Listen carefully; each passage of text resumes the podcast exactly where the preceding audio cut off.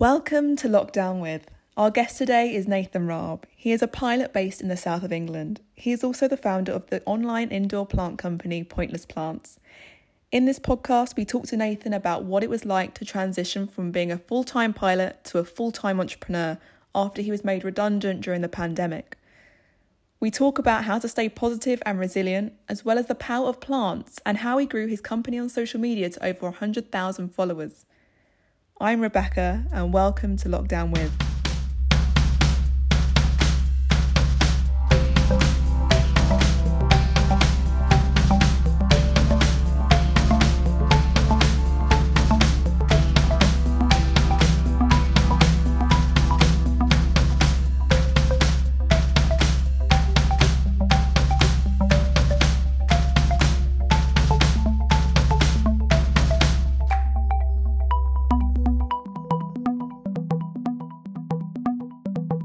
Welcome to Locked down with second guest, Nathan. Yes, once again, I'll put it out there. This is my brother, but this is the last time for a while that I'll be interviewing a family member. Um, following this, we have some people that outside of my family that are doing some super cool things, but Nathan is doing some super cool things. So it's advertised. Not that your family isn't cool, is it? Say again. Not that your family isn't cool. No, this is what I mean. I'm trying to make it you sound cool um, I will get there. Nathan um, is also doing some super cool things. He is advertised as Locked down with a Pilot, um, which is his kind of career, I guess. Um, but I want to start with something else. I want to start with your your business that you're working on because I'm aware that through lockdown things have changed, so you've had to focus on other things. So, talk to me a bit about your plant business. I want to start with something happy.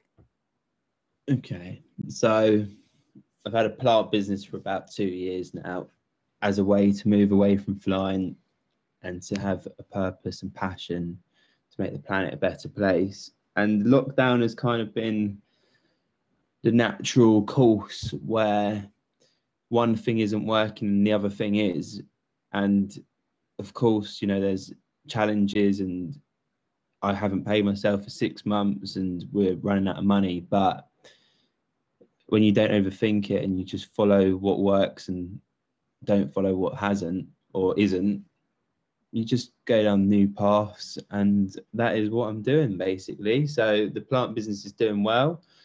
People like plants at the moment and that is day to day what i'm doing um, and it's taken up all of my time. Hopefully flying comes back because that did pay the bills but also I'm sure the plants will kind of take continue to take off and we'll be able to become smarter as a business because all businesses need profit.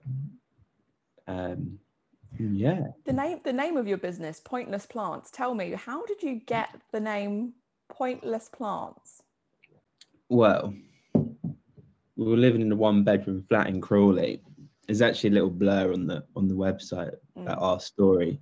So if you want to find out more, it's there. But we were living in a one bedroom flat in Crawley, me and my other half, Georgia. And I was just getting a little bit, I've always been into, you know, having businesses and selling stuff, whether it be on eBay, whether it be a website, whether it be in person. Before this, I went to the Netherlands and met a guy who was selling cardboard cutout burger holders. I tried that out with paper straws when they first came into the UK and it didn't really work out. So the next thing was I had the idea, I was just growing mango trees at home in the flat in Crawley. And in my mind, I was, I was thinking, how can I create a mango tree farm? And I was really, it was really bothering me because I just didn't have the space.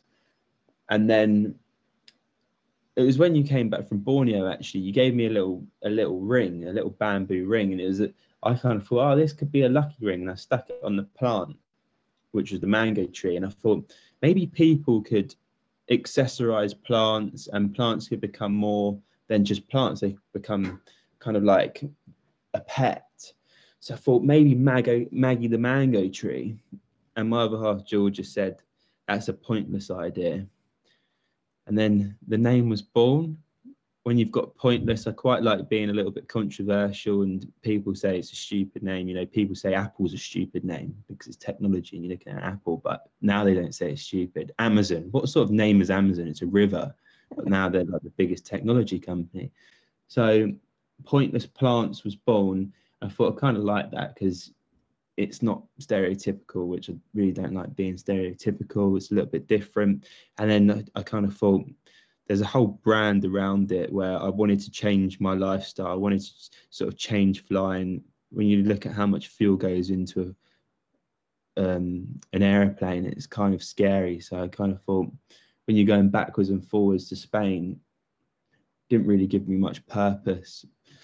So the whole brand around pointless plants being we're not pointless came about and we plant 10 trees for every order we have. Really looking at ways to change it. I'm looking at sort of packaging we can plant in the future. And we want to be kind of at the ahead and really a company that focuses on passion, purpose, people, and of course you need the profits because that's your air. You know, businesses will not be around about the profits, but it's a little bit about pointless plants, people. I think, I think what's crazy is that how fast it's grown. Because how long have you been doing it now? Yeah, so we've been doing it in February, so in a month's time, today's January the 5th. In February, we will be two years old. Um, happy birthday! Happy birthday. But yeah, I think the big catalyst was the first lockdown, you know, like the, the first year, as you know, it was in the house. Mum was packing plants. Oh, and... back in back in the early days, what a shambles! In a good way, because obviously look how far it's grown. But mum was your worker.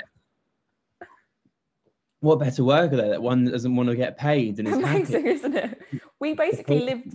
We basically lived in a greenhouse. Yeah, the exactly. whole house was full up with plants. I mean, even this room now, we, have got plants in the room, but I mean, you've got most of them in your warehouse now. But that's crazy. Yeah. In two years, you've now got a massive warehouse and also your social media following. You've got over 100,000 followers within two years, which is crazy. But you've been working with a lot of influencers, right?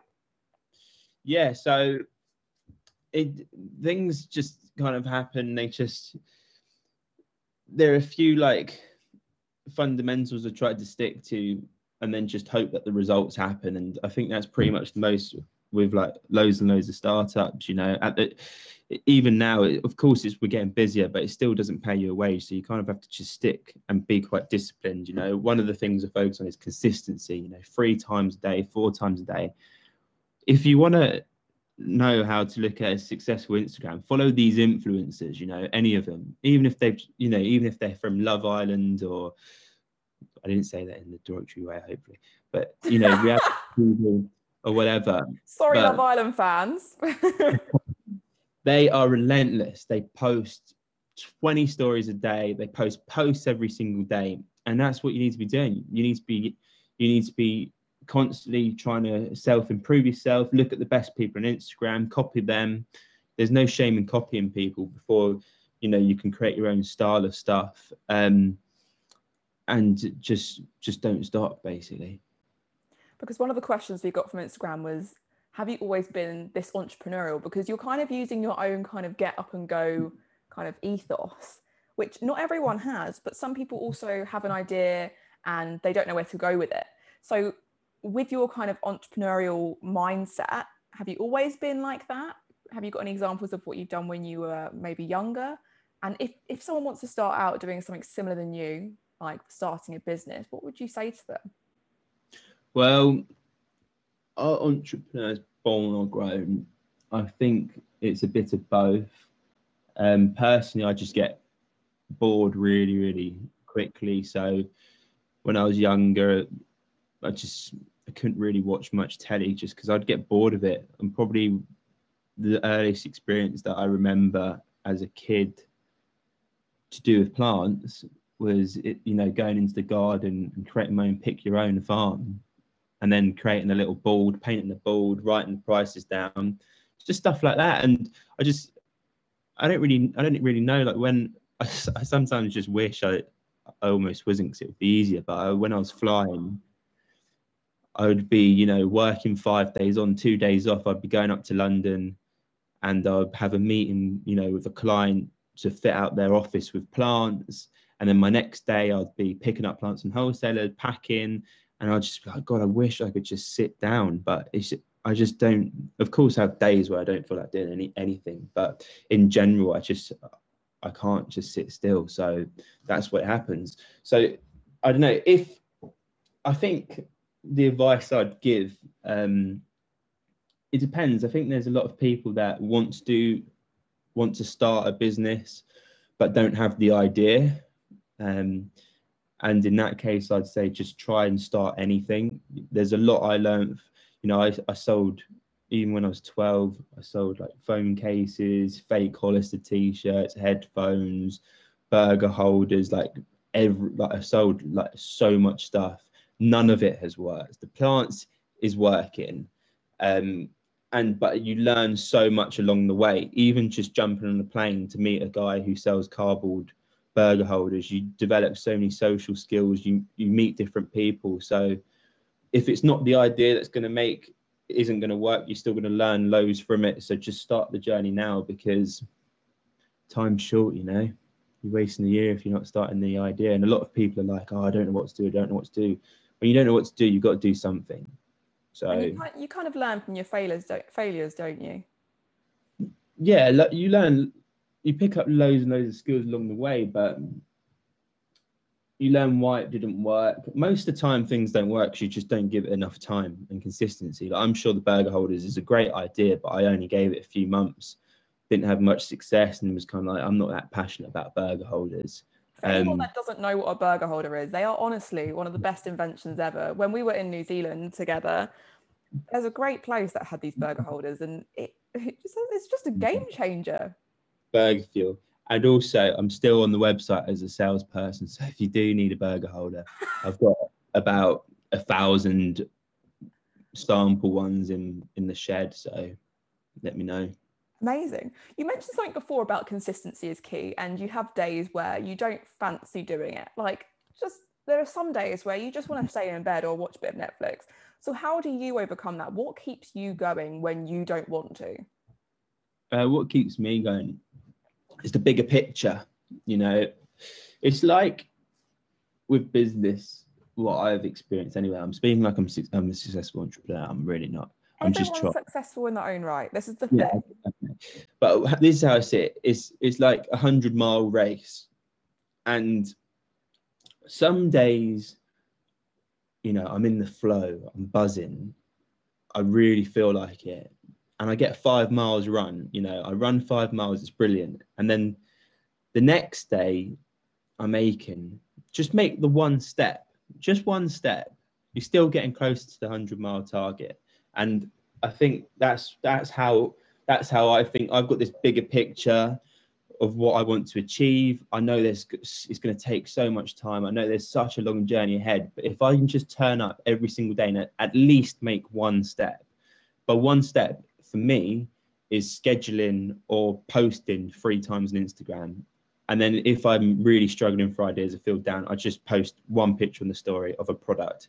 That is one step for me. It might not seem like a, a big step. When you look at the insights of how many people are seeing the Instagram, you could gain like, I don't know, one to 10 customers from that. The lifetime value of a customer could be massive. So really, if you're doing it every single day as the bare minimum, you're going to have a business that grows, but it's just going to take time.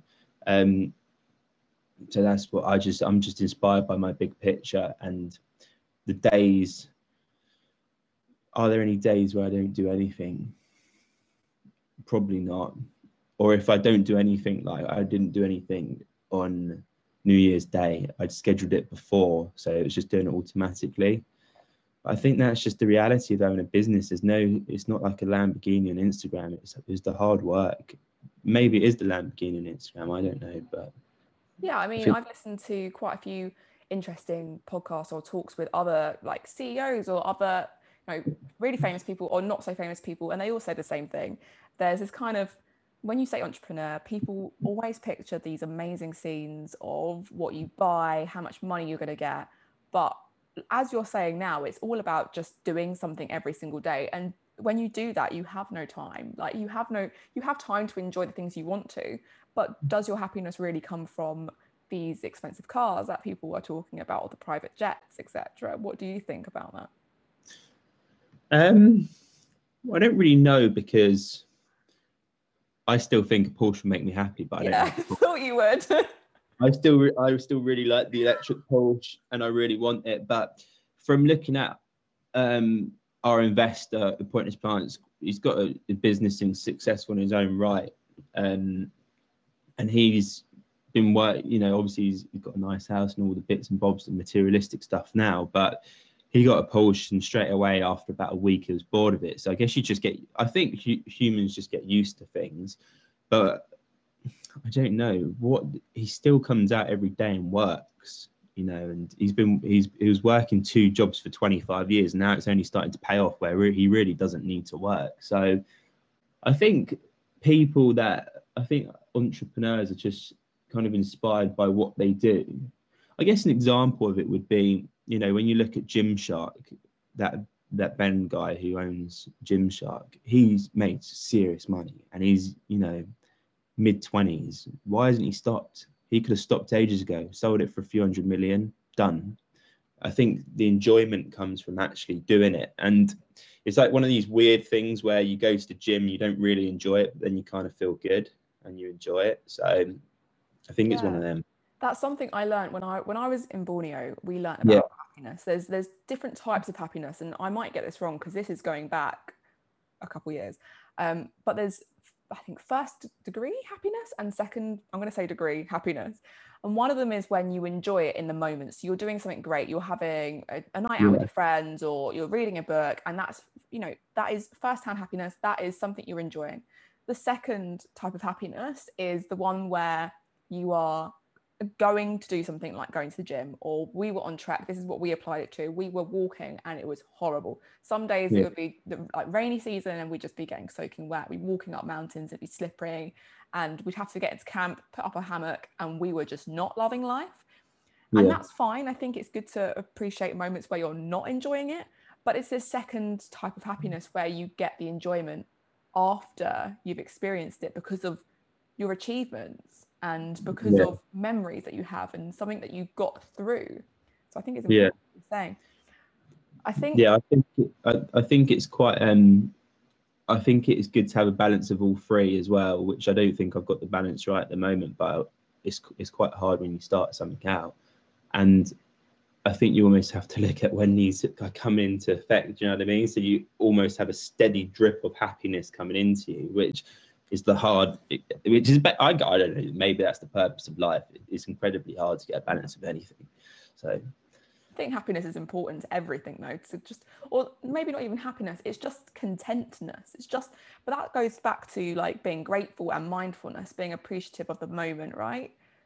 Yeah. Whenever you can, just trying to enjoy an element of it, being grateful for what you do have. And I guess like all three of all three of the degrees that we've spoken about is almost just you know so I, maybe the purpose of life is to live. And when you're talking about the second degree of happiness you know it's really tough and the happiness comes afterwards. Like you know maybe the purpose of life is to live and feel all of those emotions and just to feel alive. So there we yeah, go i mean for yeah, sure. simple, simple. Yeah for sure. I mean i've written stuff as well about how emotions i don't think emotions i don't know maybe you have a different view I think we are here to experience emotions, and I think we're experiencing a lot of them during lockdown. But I also don't think that happiness is exclusive of one emotion. I don't think happiness is the opposite of sadness or love is the opposite of hate. I think every emotion is kind of on a scale. So you can feel both happy and sad, which is possible. You can feel love and hate. You can feel happy, love, hate. You can feel all of these emotions because I think actually the opposite of these emotions is a numbness is almost like a the emotion just doesn't exist and that can lead on to things like depression where you feel really numb what do you think uh, maybe would an opposite happy is quite a reaction so i guess the opposite would be the opposite reaction i think maybe numbness is a neutral which is a reaction in itself but neutral is again sometimes like unengaged definitely not fulfilled and just kind of like a neutral standpoint. So I don't know. I would say I would say the opposite is the opposite emotion. but I'd say there is a neutral which people almost like you know that kind of wall up, switch off. Yeah. I'm not sure if I think that's the opposite, but it's definitely a state. Yeah. But I haven't really thought that much into it to be honest. That's just my thoughts. Quite a left wing question there, just kind of throw it in, it came into my head. Um, to go back on to what the podcast was kind of advertised as, you haven't mm. always been well, you, you've always been entrepreneurial, you've always had business ideas, but there was another dream that you had since you were like a baby. I remember being taken by mum to airports like whenever we could to go and watch planes. And it was enjoyable for me but for you this was the beginnings of your dream of becoming a pilot. Yeah. Yeah so how did that progress? Like how did you become this pilot? What made you want to do that?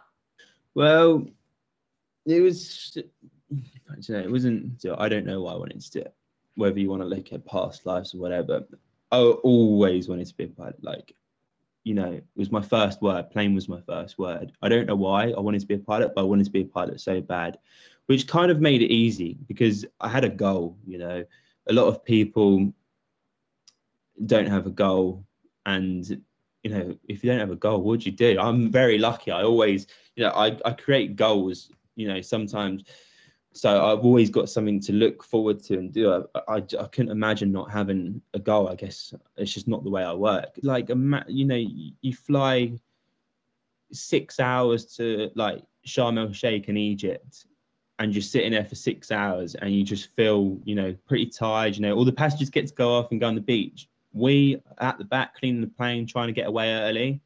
Then you fly six hours back in the dark, and that is the reality of it um, so is the reality that the pilot cleans the plane? Because that is definitely not a perception that I'd have. Oh, if you're at a low cost airline, yeah, everyone's kind of in it together. you want to get get away, you know, all first. If you're at British Airways, then you do get cleaners on board, um, but you don't feel the team spirit. but yeah, so it was. It didn't really live up to kind of what I thought it would be, and yeah, it really. It I really kind did. of, I kind of because one of the perceptions that is true uh, in my opinion is that it takes a long time to get to that place and pilots are really skilled. And i remember your training that you did and i think for anyone that is watching this that might want to be a pilot in the future and isn't being put off by all of the stuff that you're saying now and it is still their dream like how was the training process? What happened?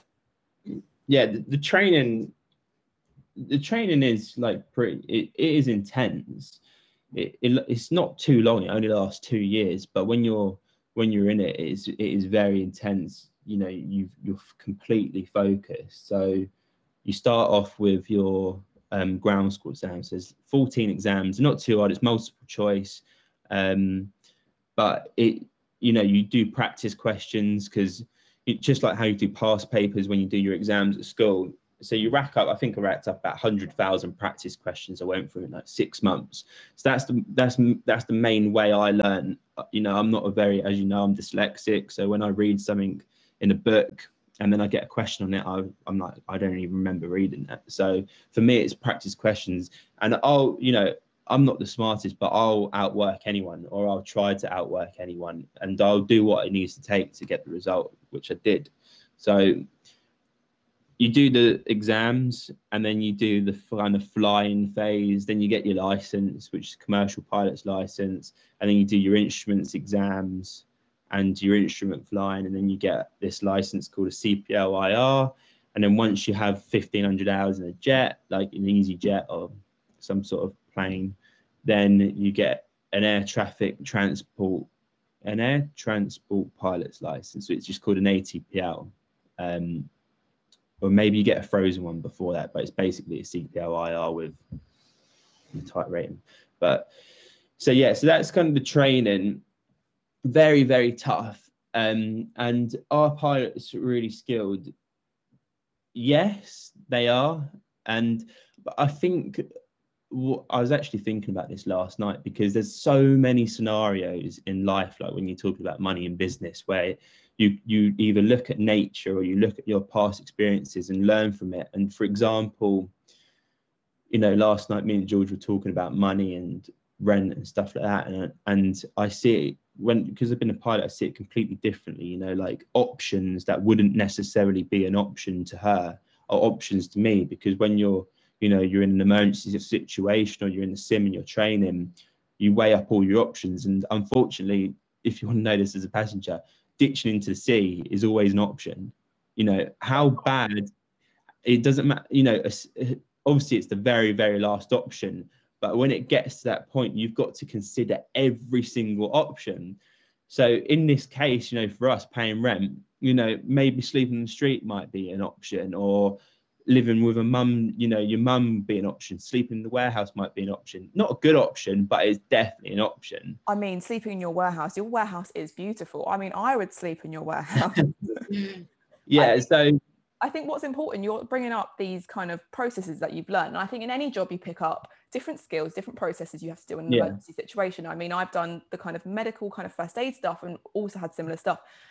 What, could you tell us any of the other processes that you used as a pilot that you can now apply to either your plant business or just to life in general that might actually help people through lockdown or through decisions that they're making? Yeah, um, God, there is so so many. I think the the like the umbrella of it all is just the continued personal development.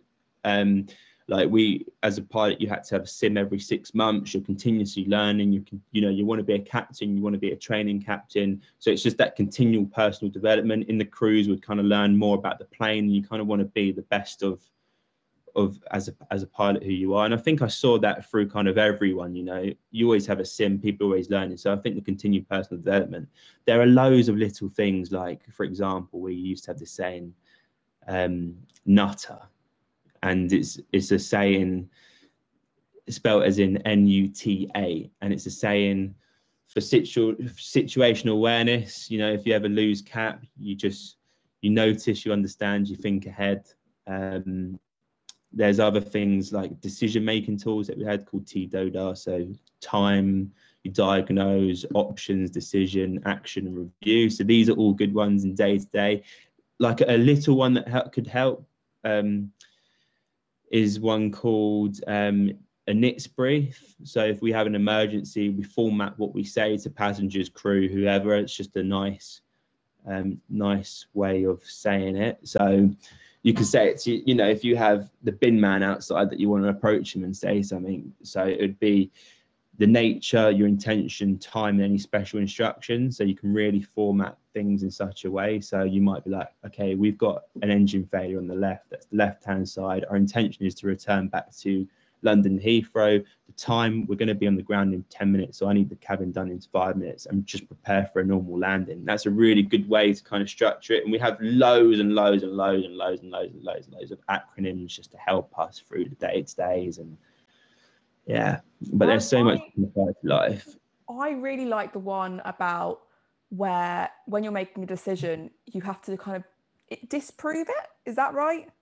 yeah so you look at confirmation bias and you yeah. you know you ask the other person and you go you know why wouldn't we choose this why would we choose this and like you know like i said it's always we get you know two or three days a year every year where we're just looking at called crew resource management because if you guys don't know a lot about aviation, most of the accidents are called but caused by human factors and have been in the past. You know, obviously it's a human operating a machine. We're we're going to be the biggest killers. You know, so a lot of our time is spent looking at crew resource management, decision making models. You know, how the brain works, training the chimp. You know, when you see a red flashing light, most of the time it's best just to do nothing and it's the hardest thing to do as well. That is the you know the most the, the best thing is to do nothing in so many situations. And even just little things like that you can apply to life. The amount of times you have an argument imagine if you just did nothing. It wouldn't have happened. You'll still be friends with them you know? And so most you know do nothing think about it sit on your hands evaluate the situation.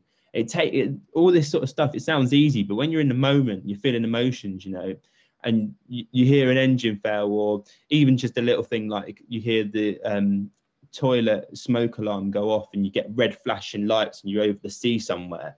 The emotion you feel the you know the panic you can feel it's so hard to sit on your hands just relax when this alarm's going off and just have a clear mind and think. And it is such it is such a skill. And there are so many captains that are so are so exp- more experienced than me that in those situations i've been like and i've looked at them they've just been so calm and relaxed and you know yeah I, Yeah. I mean i agree with you obviously i've not been a pilot but through the kind of first aid stuff i think i think also with the red flashing light there's a lot of pressure not from just yourself but from other people i feel bystanders so your Mm. passengers on the plane and if you apply it to life all your friends all your family if there's an emergency going on and you need to make a decision fast you're going to have people telling you you've got to make a decision. You've got to make a decision Yeah. and putting pressure on you. But even from the first aid side of this we someone said to me once it's a whiskey and a cigar moment. I think that might have been from borneo.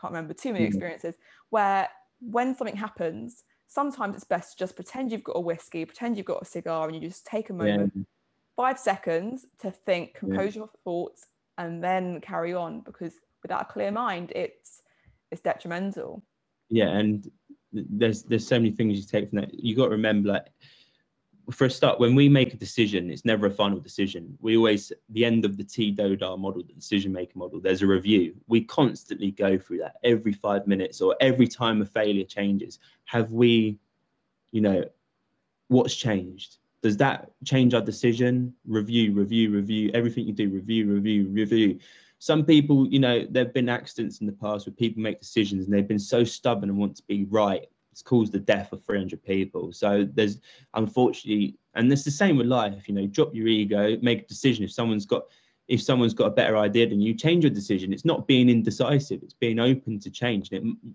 ultimately if you want the best decision you need to be open to change.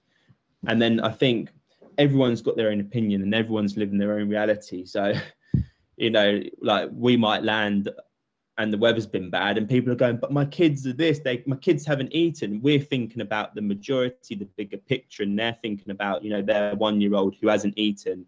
And everyone's got an opinion. Everyone obviously is li- living a different life and has different priorities. Um so you just got to ultimately just do the best for the the most amount of people basically Uh, we're talking about change now, and something we haven't covered is the fact the reason why you've had to transition quite quickly from full time pilot to full time now plant business, where, as you said before, you're not taking a salary.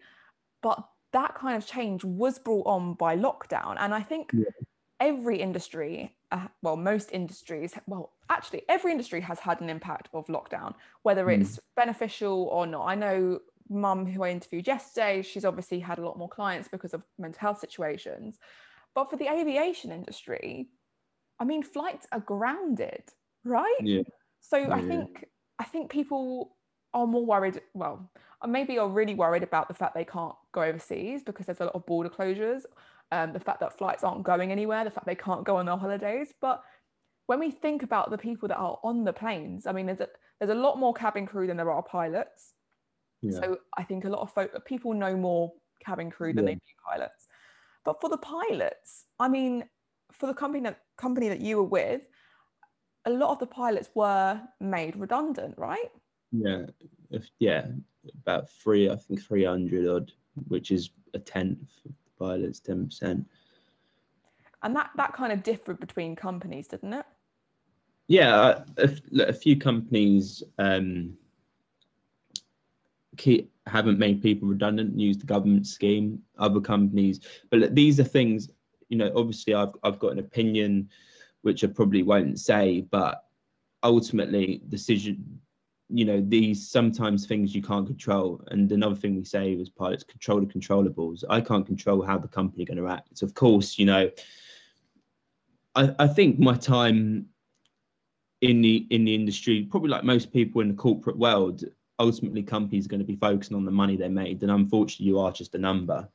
And a lot of people are kind of like, no, they care, they care. You know, we got this email. You know, it is is rubbish. It is rubbish.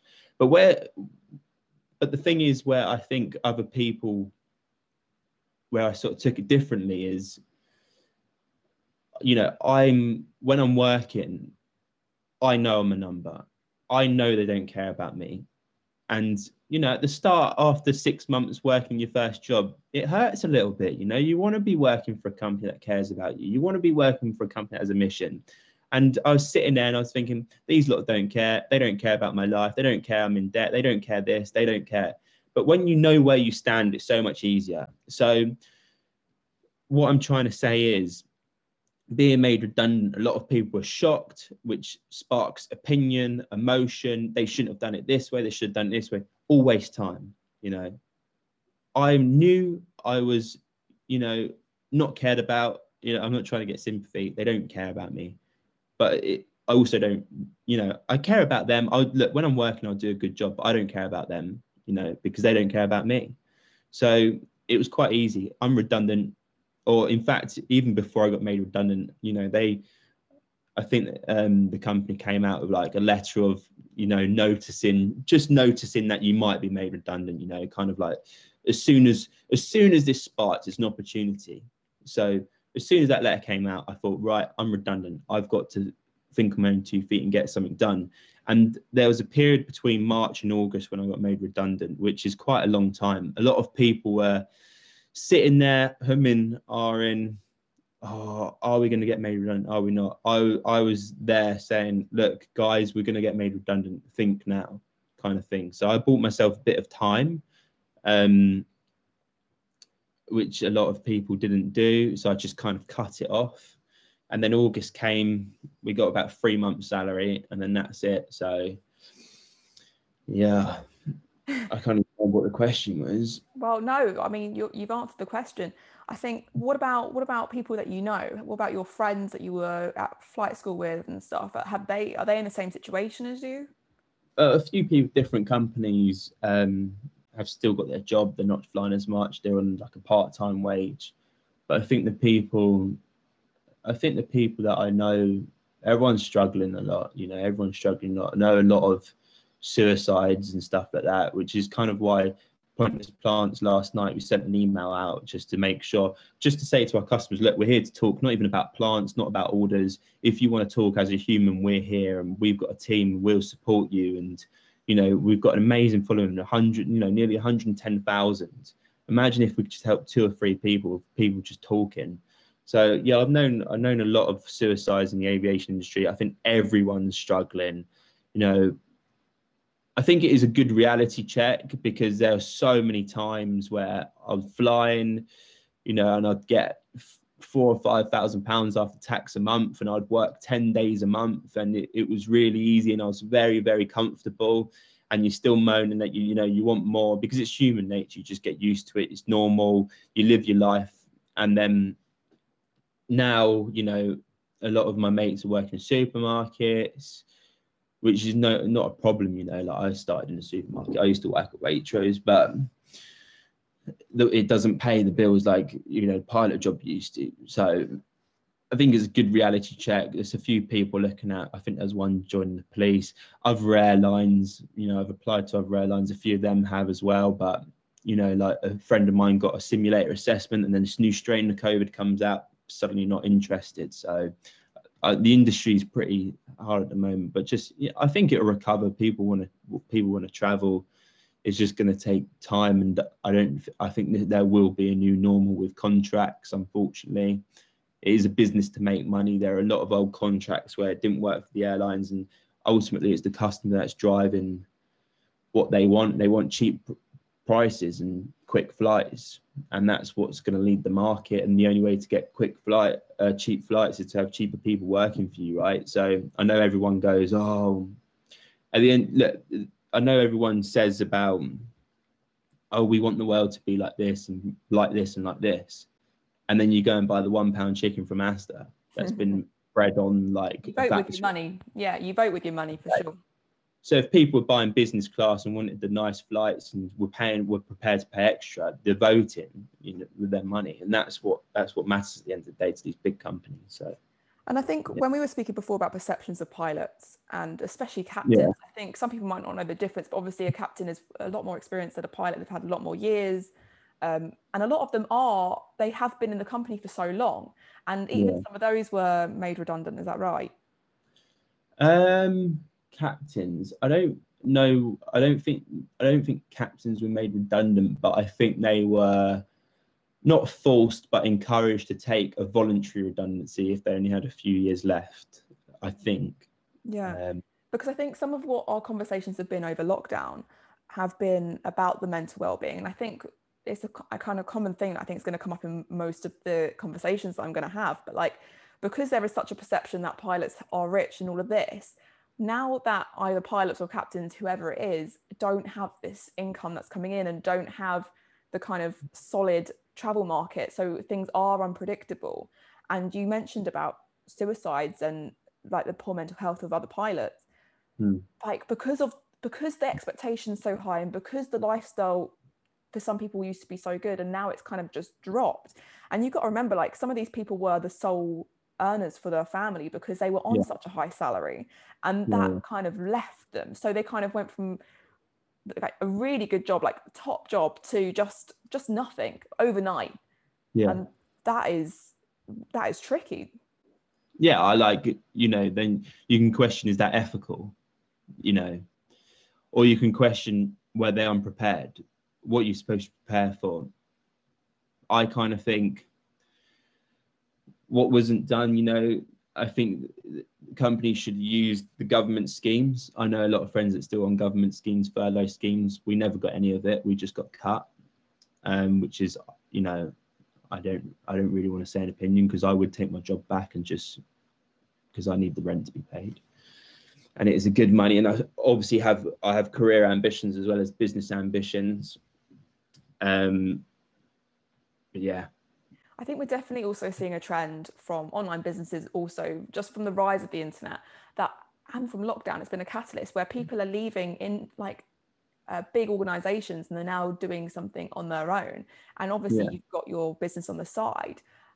Do you can you also see that trend where people are now not relying on like societal kind of infrastructure and they're now relying on themselves more? Yeah, I can, I can see the trend for sure. I think it will be very interesting because trust me, having a business, it's not easy. It's not easy to pay yourself as well. And I think when you work for a company or you rely on the government, it is very easy to put your responsibility elsewhere. You know, a lot of people, for example, when they get ill, they don't put the responsibility on their lifestyle. Suddenly they look at the NHS. You know, it's all it all comes down to you, and you've got to have everything you do in life you're responsible for you know whether it's your decision to stay in a career or whatever you're responsible for. But i think when you work for a big company almost it's, it's you know it's like a safety net. Did i ever think i'd get made redundant? No way. I, I thought i could stay in that job for years stay there for 30 years i'd be on 200 grand a year. It's a nice life that's a good like backup plan. But i was always thinking you know what if what if am i fulfilled? That's I really kind of push on a business for my own sort of selfish reasons of being fulfilled, and I kind of question that a lot. That's just me as a person, but I, I think it's going to be a reality check for loads and loads of people.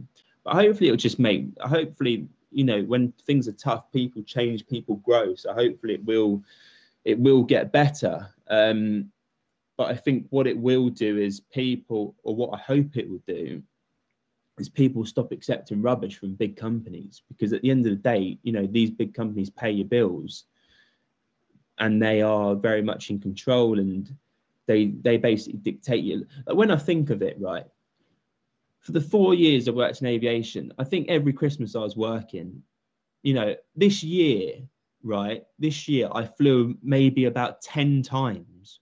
One of those times was my birthday.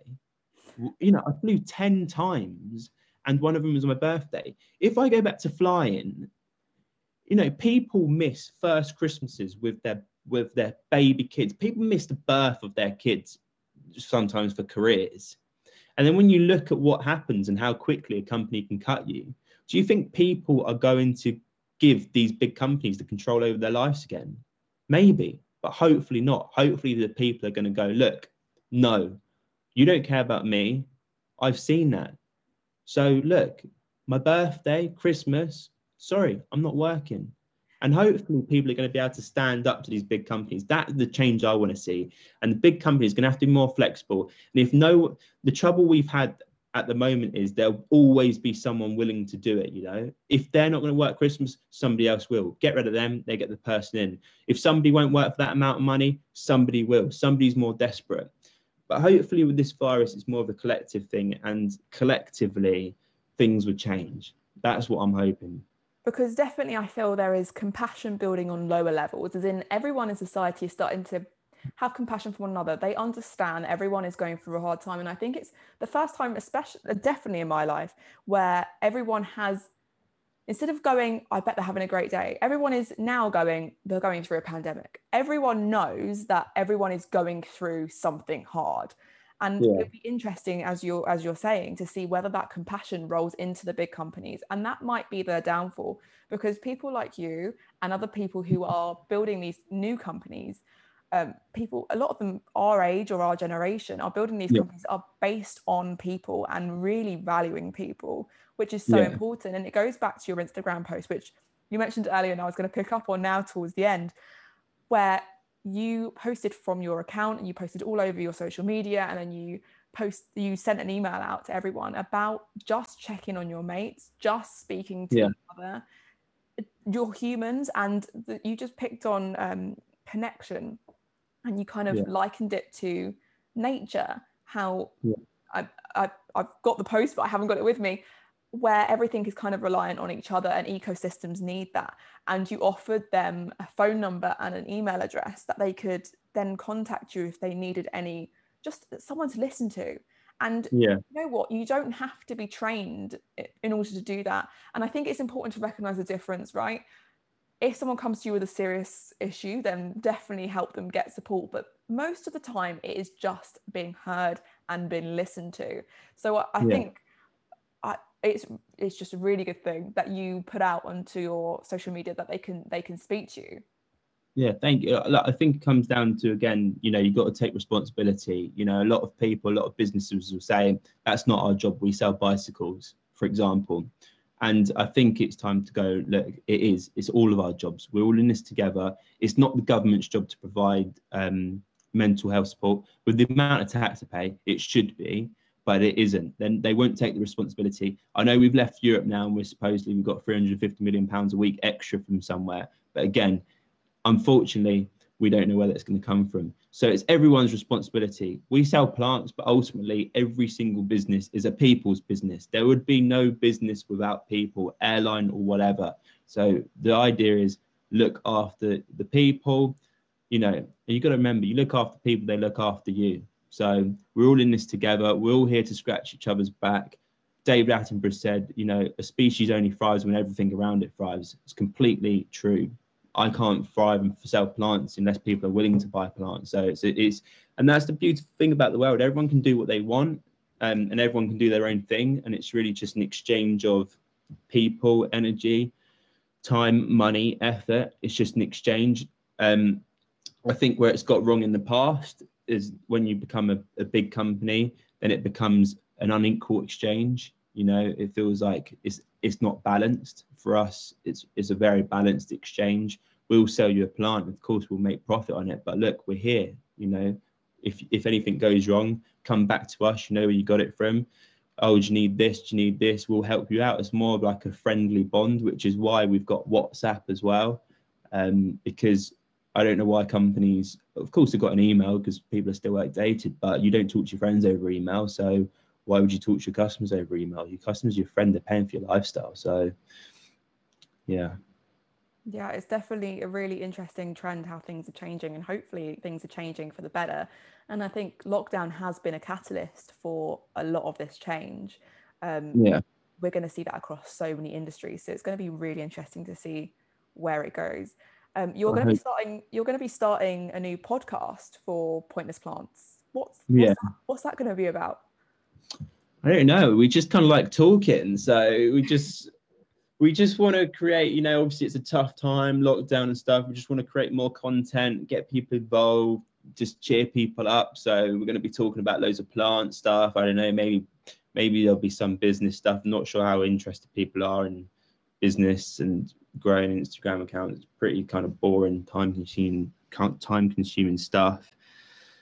So we're looking at that, but mainly just to provide plant care, how what plants mean to other people. There are like loads of influencers we've used in the past, but quite a few of them have like a big plant collection, and you know they say they provide a lot of support and stuff for people, and plants can really help uh, mental well-being and stuff like that. So a lot of people plants mean a lot of different things to some people like the physical benefits they bring like their air purifying stuff and the smell of mud is an act of an, um, an antidepressant.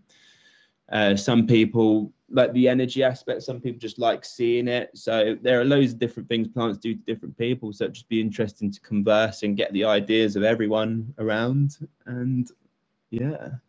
And I liked how you said earlier about them being a pet almost. It's kind of like a, a millennial pet where we don't have a lot of people are living in flats now. You can't even have pets in your house, but plants are living, breathing kind of creatures. They're an oh, ecosystem oh, yeah. of their own, right? Exactly. There's an amazing book, The Secret Life of Plants, and it talks about a guy literally hooks an ECG machine up to a plant and measure the responses when people speak to the plant and treat it with care or treat it without care or you know loads and loads and loads and loads of experiments that really one of the experiments was the plant basically there was this the plant's owner went on holiday 700 miles away when the plane landed and she felt scared, it triggered a response in her plant at home. Now, like, I don't know whether that's quantum entanglement, where we all come from the same source, so we're all entangled. But look, like, plants are living. Plants show they're living. Like, they probably, you interact with them just as much as if you have a dog. Unfortunately, they can't give you the, the physical stuff. You know, they can't give you the physical stuff like a dog or a human gives you but they care for you. And, you know, you care for them, they care for you. Trust me. All you got to do is hook an ECG machine up to it and have a look at their stress response signals. So read that book. There's so much stuff. The Secret Life of Plants is an amazing, insightful book. I think there are so many things that we are just so unaware of. Like I think we've become yeah. so unattached, disattached from nature, especially. I think yeah. um, I find it really tricky living in cities um, I don't know about you. I mean, you've moved out of London now. You're on the outskirts. You're kind of more towards the coast, so you get you get to go to the beach. I'm slightly jealous, but I think cities really do disattach you from what is important and all of these magical things like this is something that you feel like is is magic like it's like a movie like a plant caring for you a plant being able to sense when you're scared on a plane it is crazy and i feel like we need to reattach to that so i'm aware we've taken up a, a decent amount of your time and we are reaching the end. I mean what what are you what kind of things are you taking away from lockdown and your experience of being made redundant but also having your own business? What have you kind of learned that you're going to be taking into this year with you? Well i'm hoping it all works out and fingers crossed. then like i don't know maybe i believe in faith.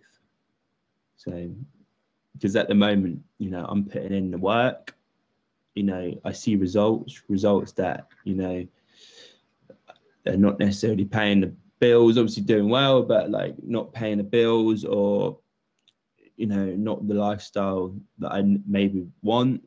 And I just have faith that at the moment I have faith that if I keep going, there will be, you know, like Georgia said last night, she goes, but how do you know there's a light at the tunnel? You can't see it. And I said, just because you can't see the light doesn't mean it's not there. So I'm just hoping I'm going to keep walking through my tunnel, keep grafting along, and then at some point a light's going to pop up, and I'm going to go, "Wow, there's a light!" And then I'm just going to run towards the light and then get to the light. So, and then I'll believe in.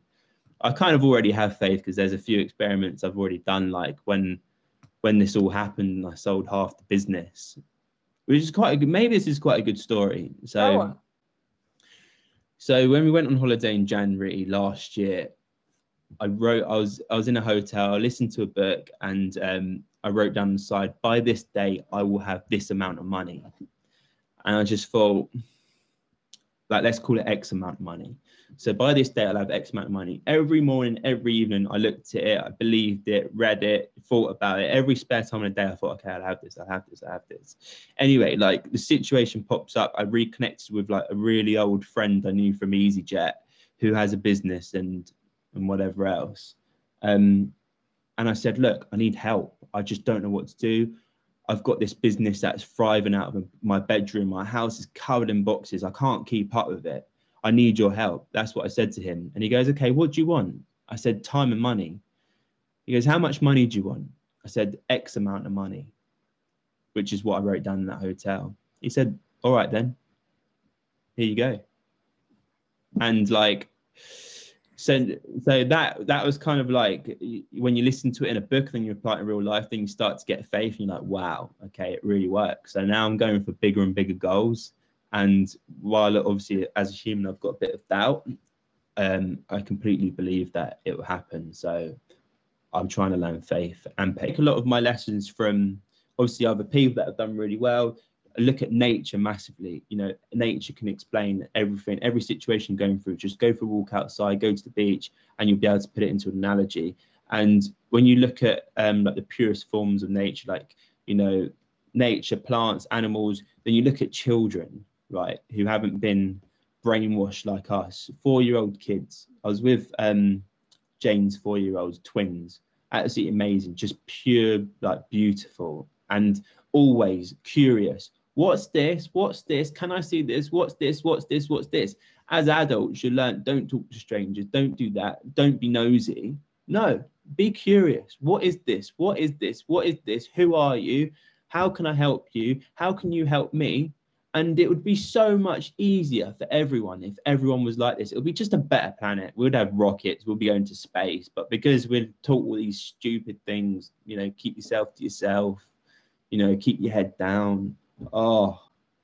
Stranger danger is such a strange one. I mean, yes, for sure. I mean, but everyone is a stranger at some point, right? And yeah. everyone also knows someone. So I also feel like strangers aren't as dangerous as you think they are. Don't go out and speak to random people. But at the same time, mm. everyone everyone is amazing like and it is an ecosystem and we do need to start acting like one and definitely the children point i think that's so important. I love asking yeah. questions. I ask people questions all the time and they they look at me yeah. like what? Just ask yeah. be be slightly inappropriate say something that you just take a risk a little just a little risk and learn from it for sure. Yeah drop, drop your ego basically. Yeah basically exactly. Adults have this massive ego.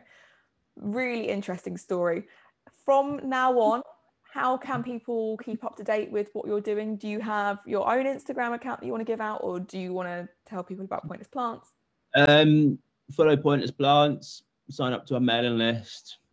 We don't really spam people with much marketing, mainly just put heartfelt messages out. Um, yeah, just I'm on there most of the time. I don't know. If you can offer me something, maybe I can offer you something. Drop me a text on my number. Get it from you. And if you need to speak, use use your message that yeah, you last night. Yeah, exactly. We've got plant at the same time. I put that a nice message out on Instagram. Our plant doctor was like, I just really want to be nice to people. So a few other, you know, so there you go. Our plant doctor line is now open to everyone for any issues. And if if we if we really get a massive demand, as a small business. I don't know, maybe we'll look at volunteers. A lot of we got a message last night from someone saying, "Oh, I'd love to volunteer, and I just love what you're doing. I'd volunteer and whatever else." So maybe we, we'll create some sort of, you know, if you if you're in trouble, give us a text message or WhatsApp. I don't know. Are these? I'd like the um, phone lines and stuff that are open to people to get help. You know, like Samaritans, whatever else. Do they have a WhatsApp service? Personally, I'm not sure. Some people like don't really like talking on the phone. There's a lot I, of people that. Pretty sure, I'm pretty sure there are some tech services and yeah. stuff like that. There must, there must be. But... Instant messenger and online, I think there must be some. Yeah, there must be. There must be. But maybe we'll be on the next ones. I don't know. Amazing. See where life takes us. Keep going with the journey. That's it. Lovely speaking. I better get on with my day, pack some plants, go and have some fun. Well, thank you for joining us. Hopefully, that's going to help someone. Thank you for having me.